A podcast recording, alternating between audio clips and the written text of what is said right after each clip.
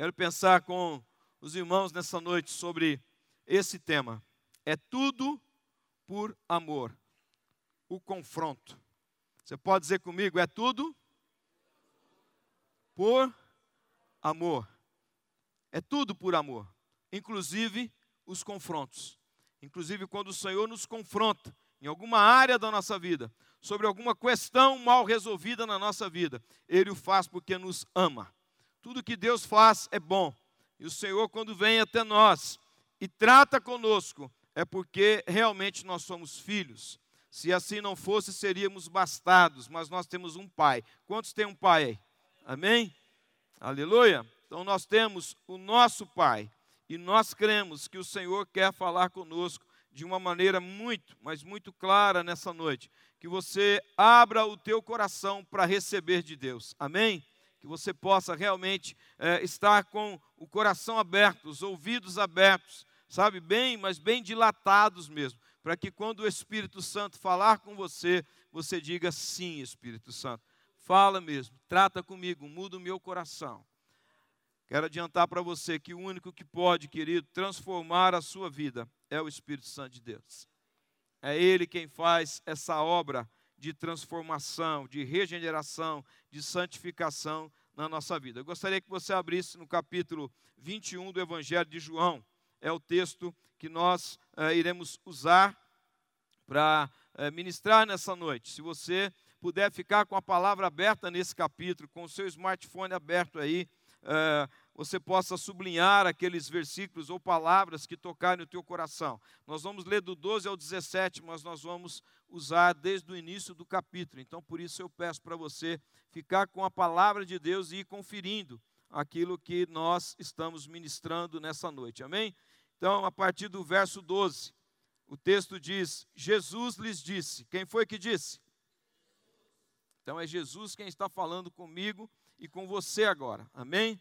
Jesus disse aos seus discípulos, mas também quer falar algo para nós nessa noite.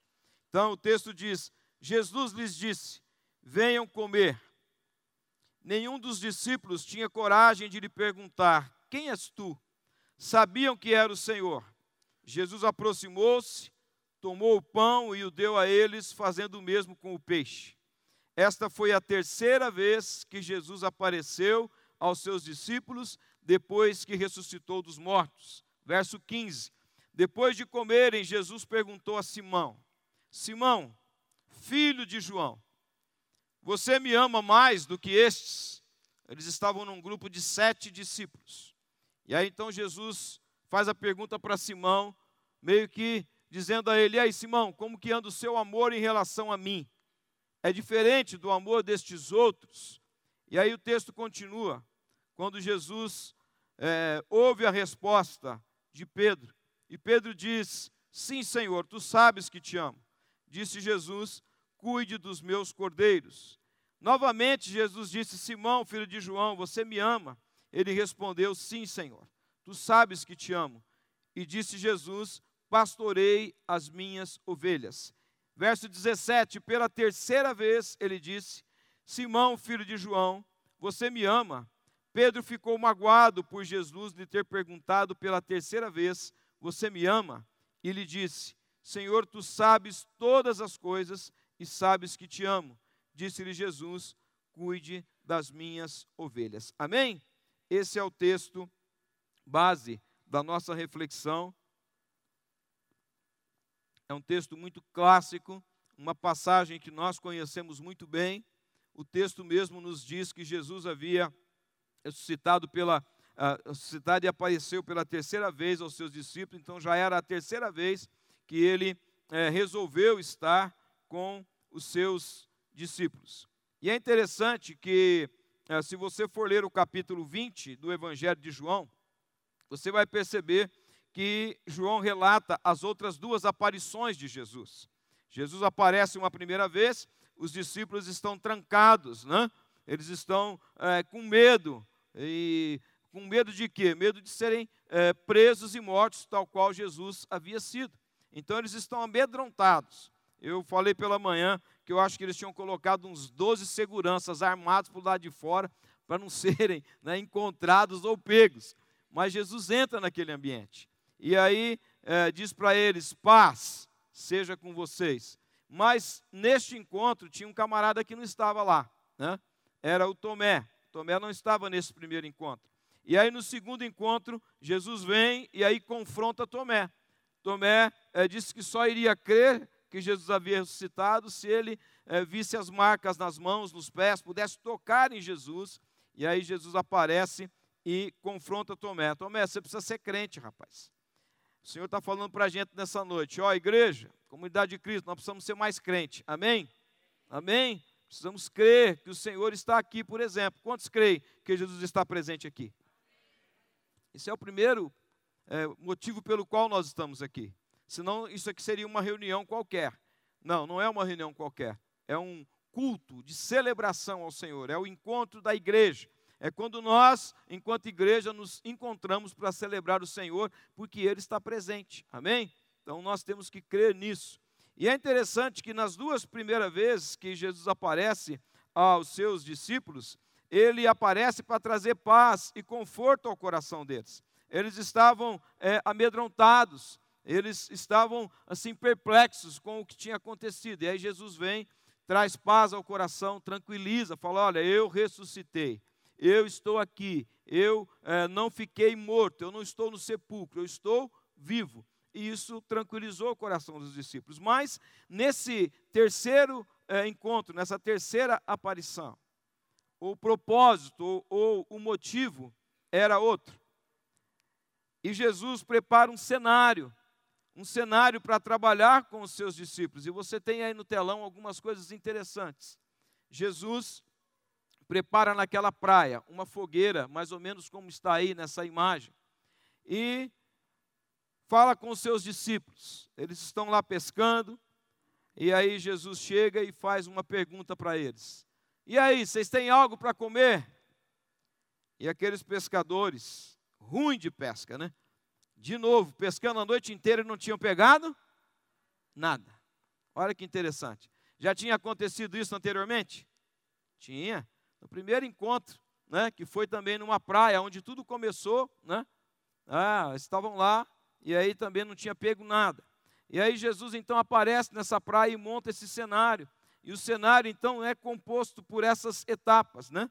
Uma praia, houve uma pesca milagrosa, porque quando eles disseram que não tinham pegado nada, Jesus dá uma orientação, ó, joga na direita que tem peixe. E aí quando eles jogam a rede na direita, eles pegam muitos peixes. O texto diz que foram 153 grandes peixes. Né?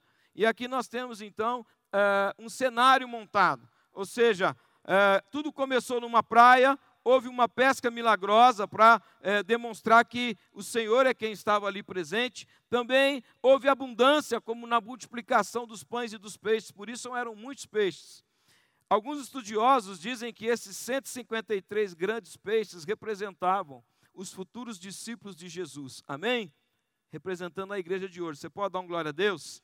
Era uma profecia para nós. Olha, a igreja vai crescer muito.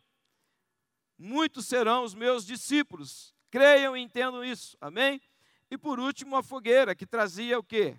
A memória da negação.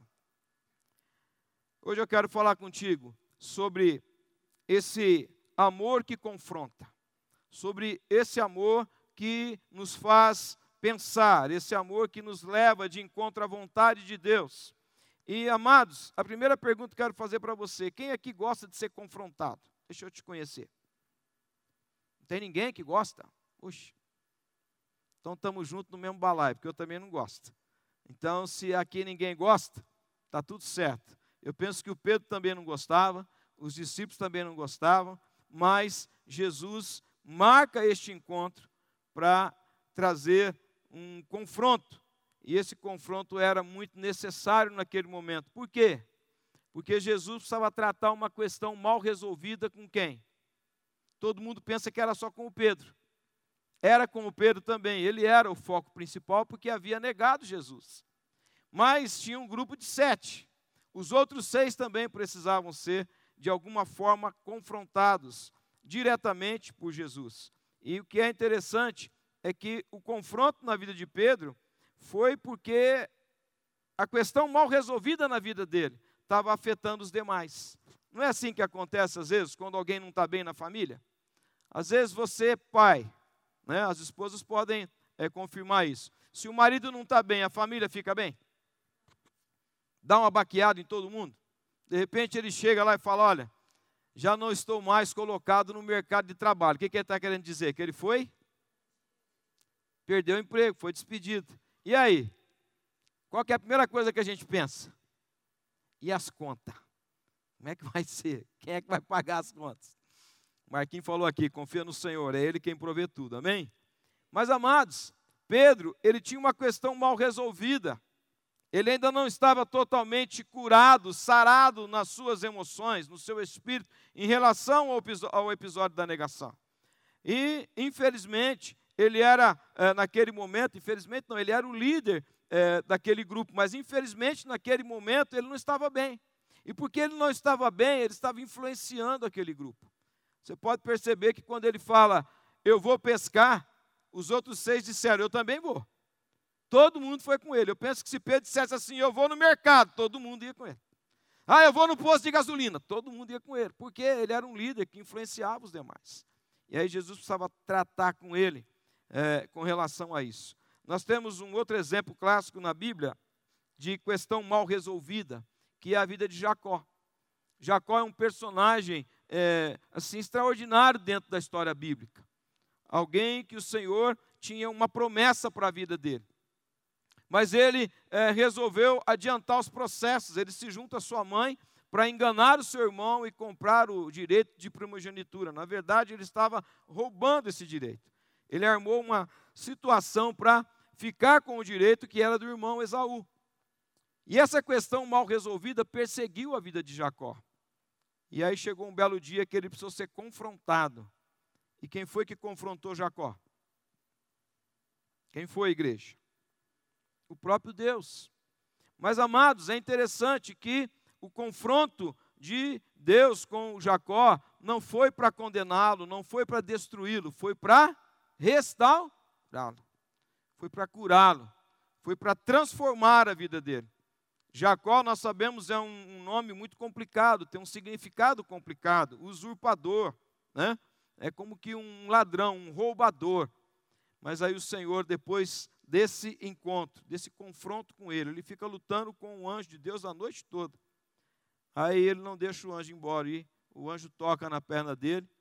Ele fica manco de uma perna, mas troca o nome dele de Jacó para Israel. Ele deixa de ser o roubador para se tornar um príncipe de Deus. Amém? Quantos querem ser Israel aí? Glória a Deus. Então, querido, deixa o Senhor trabalhar com você. Amém? Deixa o Senhor tocar na sua vida. Tem pessoas que acham que o tempo vai resolver questões mal resolvidas, não resolve. A mãe do Jacó pensava isso, ó, vai lá, fica com seu tio por um tempo, seu irmão vai esquecer esse negócio e vai estar tudo certo. Não foi assim e não é assim. Então, hoje nós temos um momento especial aqui. Eu creio que Deus preparou essa noite para mim e para você. Amém? Deus preparou um encontro para nós nessa noite. E se você entender isso, Deus vai fazer algo extraordinário na sua vida. Por quê? Porque questões mal resolvidas precisam de confrontos. Me ajuda aí. Amém? Confrontos restauradores. Lembra que eu disse no início? É tudo por amor. O Senhor nos ama e porque Ele nos ama, Ele quer tratar conosco. Pedro também estava sendo confrontado por Jesus. A razão do fracasso na negação foi amar a pessoa errada. O que, que significa isso? Pedro fracassou porque ele estava amando mais a ele mesmo do que a Jesus. E era sobre isso que Jesus queria conversar com ele. Por isso ele pergunta: Pedro, você me ama? A conversa se desenvolve em torno disso. A base do relacionamento com Jesus é o amor. Não é o mérito, não é a performance, não é a sua condição social. A base do relacionamento com Jesus é o amor. Também não é a religiosidade, e muitos estão sendo pegos pela religiosidade. Também não é o medo.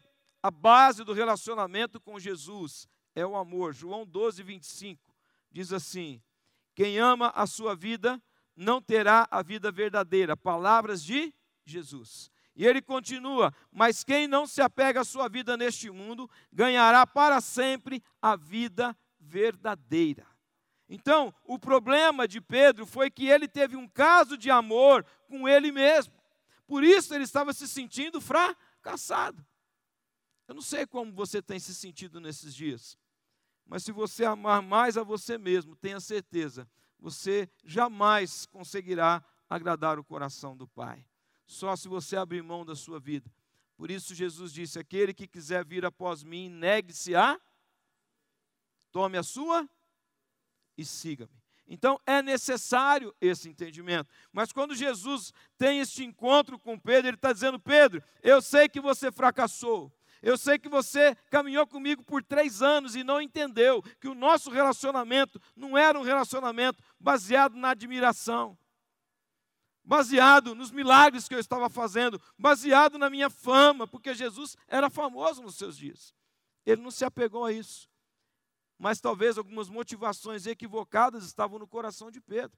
E Jesus estava dizendo para ele: mesmo assim, eu não desisti de você. Pedro, eu tenho um chamado para a sua vida. E você não pode parar no meio do caminho. Eu te chamei para ser meu discípulo. E ao menos que você abra mão de tudo, coloque tudo em segundo plano, pela minha vida, não vai funcionar. E essa chamada é para nós também nessa noite. O Senhor está nos chamando está dizendo: Eu tenho um chamado, uma vocação para você. Eu não desisti de você. Talvez você já teve alguns momentos na sua vida onde você pisou na bola. Graças a Deus que, assim como todos nós aqui dissemos que não gostamos de ser confrontados, todos nós nesse lugar, em maior ou menor grau, já pisamos na bola, não é verdade? Alguém aqui pode apontar o dedo para o vizinho? Não, eu sou santo e imaculado. Vocês são tudo pecadores. Dá para fazer isso? Tem alguém com essa coragem aí? Deixa eu te conhecer. Vou te chamar de mentiroso, que João fala, se disser que não tem pecado, você é mentiroso. Então todos nós também temos é, que ser tratados nisso, porque nós também, assim como Pedro, já é, pisamos na bola. Então a pergunta é: por que é que tal confronto é necessário? Sabe por quê, querido? Porque questões mal resolvidas precisam desses encontros restauradores. E esse foi o caminho que Jesus escolheu para tratar com Pedro e também com aqueles demais discípulos. Esse confronto é necessário. Por quê? Porque muitos são os problemas causados por questões mal resolvidas na nossa vida. Muitos. Eu quero pensar com você nessa noite sobre alguns desses, dessas questões mal resolvidas. Quem sabe você vai se identificar com algumas delas nessa noite. Eu espero realmente que o Espírito Santo fale ao teu coração, porque o desejo de Deus é cura, é restauração. O Senhor não nos confronta para nos condenar, Ele não nos confronta para trazer julgamento, para trazer peso, Ele nos confronta para que a gente mude a postura e acerte pelo caminho, amém?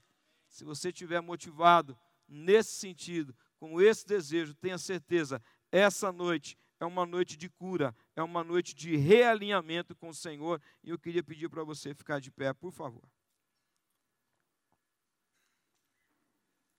Antes de nós darmos sequência nessa palavra, nós precisamos orar. Precisamos pedir ao Espírito Santo que nos revele quais são essas questões mal resolvidas. O que tem aí, querido, dentro de você, que precisa vir à luz para ser tratado. Pedro talvez não esperava aquele encontro. Pedro talvez falou: Eu vou pescar. O Senhor já apareceu mesmo, já conversou com a gente. Se você for ler o capítulo 20 no final, João fala que Jesus fez muitos milagres quando esteve com eles no segundo encontro, fez coisas extraordinárias. Talvez Pedro achasse assim: bom, já passou. O problema já foi resolvido, mas ainda não havia sido resolvido. Era um problema na sua alma eu quero pedir ao Senhor que trate conosco nessa noite. Se houver questões mal resolvidas, você possa nessa noite tomar uma decisão. Eu quero ser sarado. Eu quero ser restaurado. Curva a tua cabeça, fecha os teus olhos. Pai, nós vamos agora entrar no momento dessa palavra, onde nós vamos falar sobre algumas questões mal resolvidas, que, ó Deus amado, estavam mal resolvidas na vida de Pedro, na vida dos discípulos, mas que também podem, ó Deus, ser questões mal resolvidas na nossa vida. E nós sabemos que o Senhor nos confronta, mas nos confronta porque o Senhor nos ama. Então, que o Senhor encontre em nós corações dispostos ao acerto, dispostos, ó Deus, à mudança. Eu peço a Ti, em nome de Jesus, Espírito Santo, não permite que o inimigo segue, que o inimigo tape os ouvidos. Nós repreendemos agora, ó Deus, toda ação inimiga e também repreendemos a nossa alma agora, que tenta militar contra esse tratamento. Nós pedimos ao Senhor, nos abençoe em nome de Jesus. Amém? Pode sentar, meu amado irmão, minha amada irmã. Querida, a primeira coisa que nós podemos aprender aqui é que questões mal resolvidas interferem diretamente no nosso relacionamento de amor com Deus. Diga comigo, relacionamento de amor. Porque o relacionamento que Jesus quer ter comigo e com você é um relacionamento, como eu já disse, baseado no amor. E Pedro ainda não tinha entendido isso. Pedro estava meio decepcionado e também confuso ao mesmo tempo. Talvez estivesse pensando: como pode alguém que dizia estar pronto para ser preso e até morrer por Jesus negar ele três vezes. Essa era a crise de Pedro. Pedro não imaginava que aquilo que Jesus já havia dito iria acontecer, porque Jesus o advertiu. Quando ele falou assim: Não, eu estou pronto para ser preso e até para morrer contigo. Jesus falou assim: Pedro, para, não é assim. Você ainda não está pronto como você pensa que está pronto. Você vai me negar três vezes. Lá naquele momento, quando eu for preso, antes que o galo cantar, você vai passar por isso. Talvez não caiu a ficha dele naquele momento, mas agora ele sabia. O cenário que Jesus montou, a praia, a pesca, a fogueira, tudo tinha um propósito nesse cenário. E aí então uh, Jesus está confrontando Pedro. O verso 15 diz: Depois de comerem, Jesus perguntou a Simão Pedro: Simão, filho de João, você me ama? E esse, eh, esse termo aqui, amor, nesse momento, é, Jesus está usando a palavra ágape. E aí ele fala: Mais do que estes, disse ele: Sim, Senhor, tu sabes que te amo. Pedro responde com uma outra palavra, que no português também é traduzida por amor, que é filéu. Disse Jesus: Cuide dos meus discípulos. Queridos, o Evangelho de João foi escrito originalmente em grego. E no grego, há quatro palavras diferentes que são traduzidas pela palavra amor e nós as conhecemos como ágape, o filéu, a terceira é estergo e a última é eros. São quatro palavras. Mas nesse diálogo aqui é, de Jesus com Pedro, é, Jesus utiliza duas palavras. Essa palavra ágape e a palavra filéu. E é interessante porque a palavra ágape ela é usada para é, amar de modo mais elevado. Ou seja, é um amor por escolha, é um amor pela razão. Você decide amar. E aí a gente entende que isso significa abraçar a vontade de Deus, escolher suas escolhas e obedecê-lo através do seu poder. Então é algo que você faz de vontade própria. Por exemplo, quando nós é, aceitamos a Cristo, alguém pôs uma arma na sua cabeça e falou: aceita, não você morre? Foi assim? Creio que não. O Espírito Santo tocou o teu coração e você entendeu que sem Jesus você não tem vida eterna, que o sacrifício de Jesus é o único meio de você herdar a vida eterna. E porque Ele te amou tanto assim, você disse: Eu não posso ficar inerte, eu não posso é, negar esse amor. Ele me ama tanto, eu quero também ter um relacionamento de amor com Ele. Você aceitou Jesus, você tomou uma decisão, mas uma decisão pensada. Você entendeu o que você estava fazendo. Já o termo filéu é usado para expressar o amor motivado pela emoção, que não pode ser comandado, é olhar para alguém com afetuosa consideração, é ter afeição, amizade, é gostar da pessoa ou gostar de algo. Por isso que o Pedro ele era tão impetuoso, por conta um pouco do seu temperamento, né? Pedro era sanguíneo, colérico, e aí uh, ele estava sempre na frente. Pode perceber que ele era o respondão, né? Ele sempre dava o primeiro passo, né? Lembra quando uh, ele falou para Jesus: Se é o Senhor mesmo que está aí andando sobre as águas, né? Manda que eu vá. O Senhor falou, vem. E ele foi.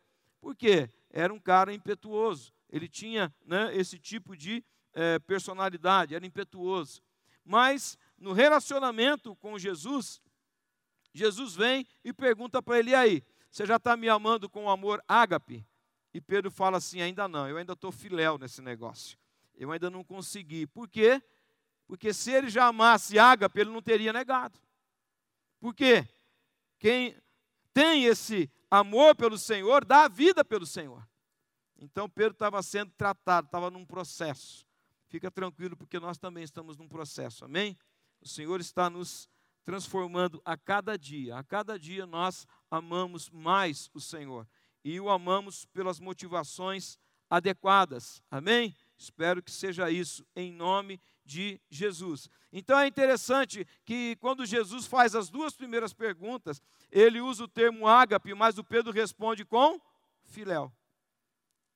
O Pedro, você me ama ágape? Não, Jesus, te amo filéu. A segunda vez, e aí Pedro, você me ama ágape? Não, eu te amo filéu. Aí na terceira vez, Jesus inverte.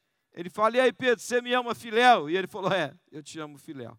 Ou seja, ele se entristeceu ele, ele caiu em si, ele viu que ele ainda estava precisando crescer no nível de amor que ele tinha por Jesus.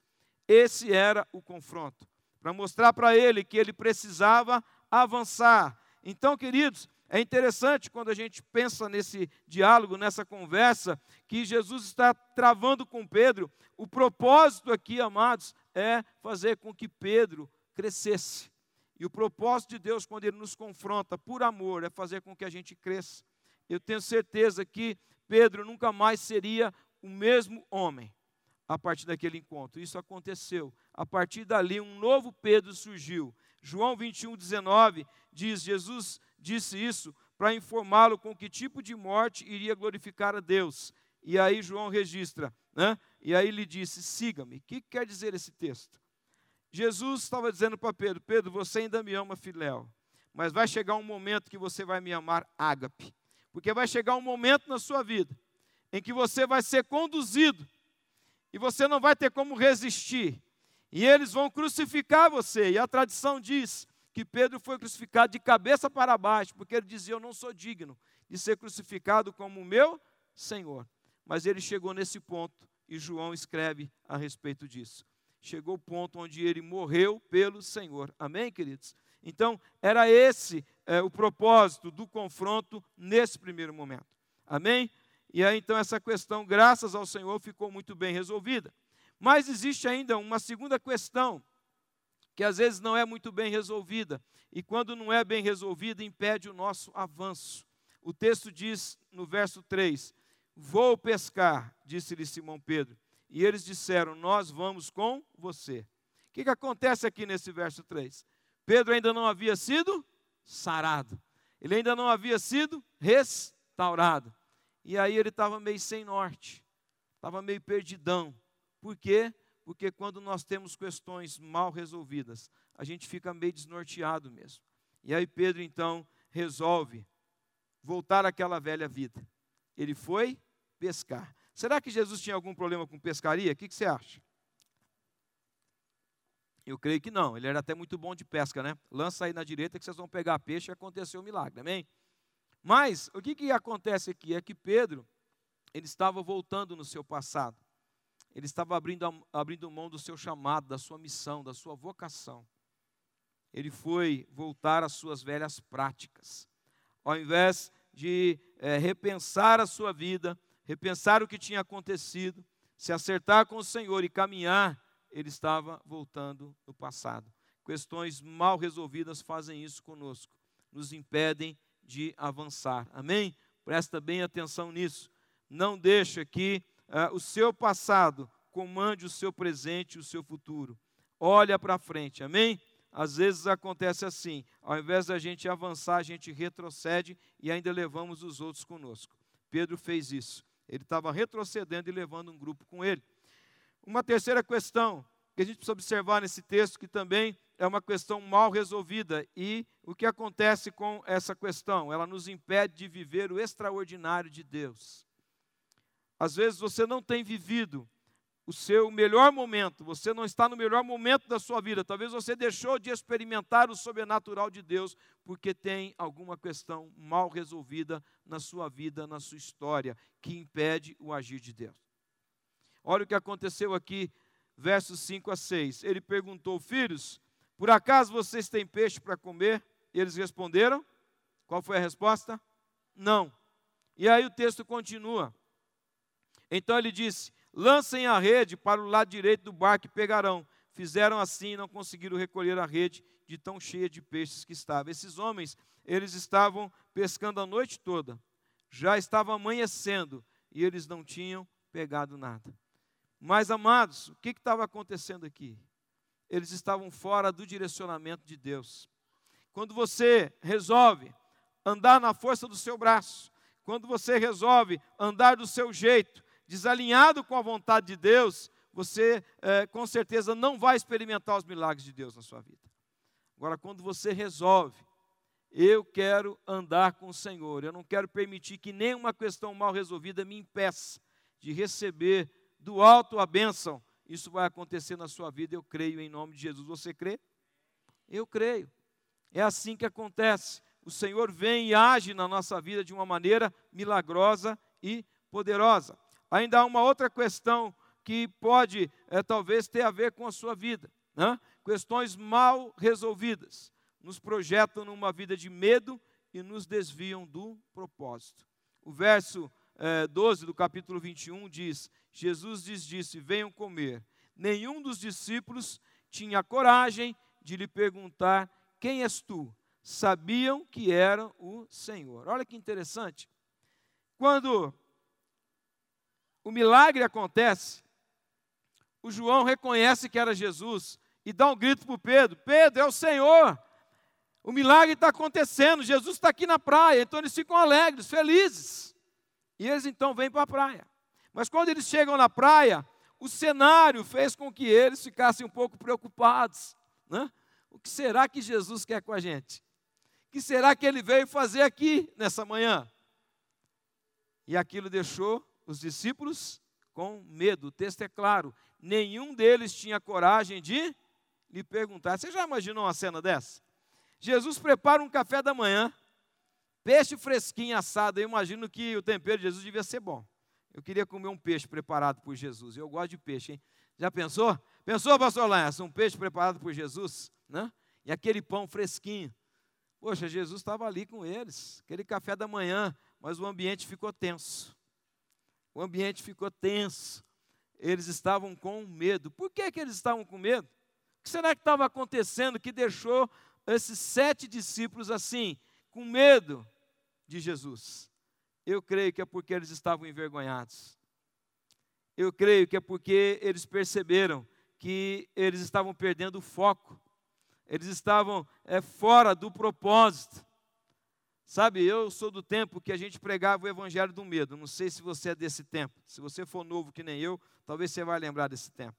A gente pregava o evangelho e, e falava assim: ou você aceita Cristo ou você vai para onde? Como é que era o evangelho que a gente pregava? Vai para o inferno. Né? Então, e ainda falava: e lá tem choro e ranger de dente. O negócio era sério. E aí no final você fazia o apelo. E aí, você quer ir para o céu ou para o inferno? Ah, lógico que o cara quer ir para o céu. Ninguém é bobo, hein? até eu que sou mais bobo aceito. Só que as pessoas começaram a se relacionar com Deus por causa do medo. A gente aprende aqui, queridos, se você se relacionar com Deus por conta do medo, a sua vida não vai prosperar, você não vai conseguir avançar, você não vai conseguir cumprir o propósito, porque o relacionamento ele tem que ter como base aquilo que eu já disse, o amor. E é interessante que esse texto de 1 João, ele fala muito claramente sobre isso. Olha, no amor não existe receio. Em outras versões fala que no amor não existe medo.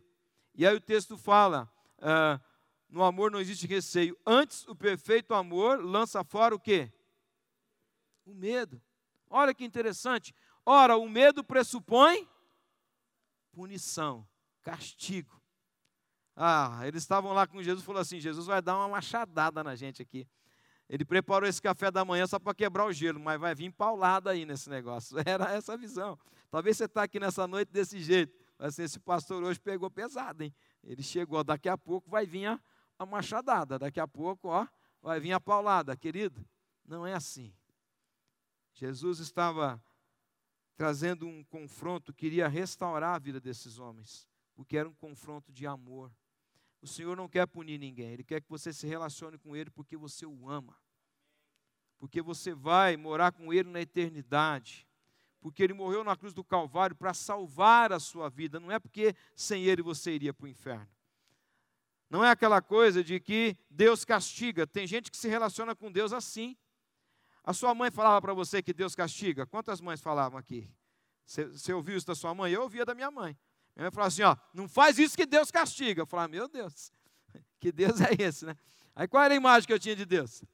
Está sentado num alto e sublime trono, um trono bonito, mas era um velho barbudo, carrancudo, com um chicote na mão, só esperando Samuel errar. Samuel errava e chibatada na sua. Porque Deus castiga. E aí a gente vai crescendo com essa visão de que Deus castiga. Amados, Deus é justo juiz, Ele é justo juiz mas Ele é infinito em graça e misericórdia.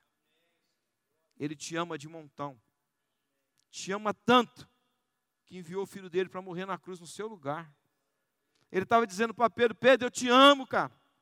Pedro, você fracassou naquele momento, mas você não é um fracassado. Pedro, eu vim aqui para restaurar a sua vida. E ele estava dizendo para os outros discípulos que estavam ali meio que escondidos na aba do Pedro, né? E vocês? Vocês vão continuar aí desse jeito, com essa vidinha de vocês? Ou vocês vão tomar uma posição como discípulos de Cristo? Sabe, queridos, nós precisamos tomar uma decisão nessa noite, em nome de Jesus. Não se relacione com o Senhor pelo medo. Se relacione com o Senhor por causa do amor que Ele tem pela sua vida. Vamos ficar de pé?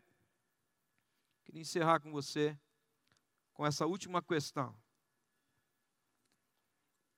Questão mal resolvida nos impede de cumprir o nosso chamado, nos impede de cumprir a nossa vocação. Questões mal resolvidas são terríveis. O texto diz, no final dessa primeira parte da conversa de Jesus com o apóstolo Pedro, ele fala: Pedro, você me ama. E por três vezes ele disse: Se você me ama, cuida das minhas ovelhas. Qual foi o chamado de Jesus para Pedro e para os discípulos naquela praia? A partir de hoje vocês serão pescadores de. Me ajuda aí, igreja. Qual é a chamada? Pescadores de homens. E eles estavam voltando a pescar o quê? Peixe. E Jesus estava dizendo: olha, se a gente não resolver essas questões, vocês não vão conseguir cumprir o chamado e a vocação de vocês. Então, querido, eu queria concluir com você dizendo que é tudo por amor. Foi por amar Pedro com o amor ágape que Jesus o confrontou. Foi porque Jesus o amava com esse amor, o amor que dá a vida pelo outro, o amor que está disposto a, a morrer no lugar do outro. Jesus estava dizendo para Pedro: Pedro, eu te amo com esse amor. Pedro, o propósito jamais foi te condenar, Jesus está dizendo para você nessa noite, Ele te ama com amor ágape. Esse amor sacrificial, esse amor que foi capaz de morrer na cruz por você. E nessa noite, Ele não está te confrontando para te condenar, para te humilhar ou para te envergonhar. Não. Ele só está te confrontando porque você é um discípulo dele. E porque você é filho, você é discípulo, você tem já um relacionamento de amor, é que ele está fazendo isso porque Ele não quer que você tenha nenhuma questão mal resolvida na sua vida. Isso não vai ser bom para você. Pastor, que questões são essas? Eu não sei, amado. Talvez você tenha uma questão mal resolvida com um irmão seu na sua família. Eu tive um problema com um irmão meu na minha família. E nós, morando na mesma casa, ficamos três anos, não foi três meses nem três dias, três anos, sem conversar um com o outro, morando na mesma casa. E aí eu me converti nesse período. E numa das viradas do ano na igreja, o pastor daquela igreja fazia ah, alguns propósitos. Ele disse: ah, Você tem algum propósito para esse ano? Anote aí o propósito, Deus vai realizar esse ano na sua vida. E naquela vez eu coloquei: Eu quero voltar a falar com meu irmão, porque eu tentava reconciliar com ele, mas ele era muito rude, ele não queria. Chegava a dizer para mim: Você não tem vergonha na sua cara, eu não quero mais saber de você. Era assim o relacionamento. Eu comecei naquele ano a clamar a Deus: Deus restaura, Deus restaura. Eu não quero mais ter essa questão mal resolvida na minha vida. E amados, Deus fez um milagre. Quebrantou o coração do meu irmão. Nós nos perdoamos e nos unimos e somos unidos até hoje. O Senhor não quer que você tenha uma questão mal resolvida com o seu patrão, com seu empregado. Não quer que você tenha uma questão resol mal resolvida com o seu vizinho, com o seu cônjuge, com o seu filho, com a igreja do Senhor, com o seu líder. Ele não quer, porque isso não vai fazer bem para você. Isso vai te machucar. Isso vai atrasar os planos de Deus para a sua vida. Isso vai impedir que você experimente o agir sobrenatural do Espírito na sua vida e na sua casa, porque você não está permitindo que Deus trate com você. Mas essa é uma noite de cura e restauração, eu creio nisso. De manhã Deus fez algo tremendo aqui, eu creio que Ele vai repetir a dose agora à noite, vai fazer ainda mais nessa noite. Eu tenho certeza que o Senhor vai fazer algo.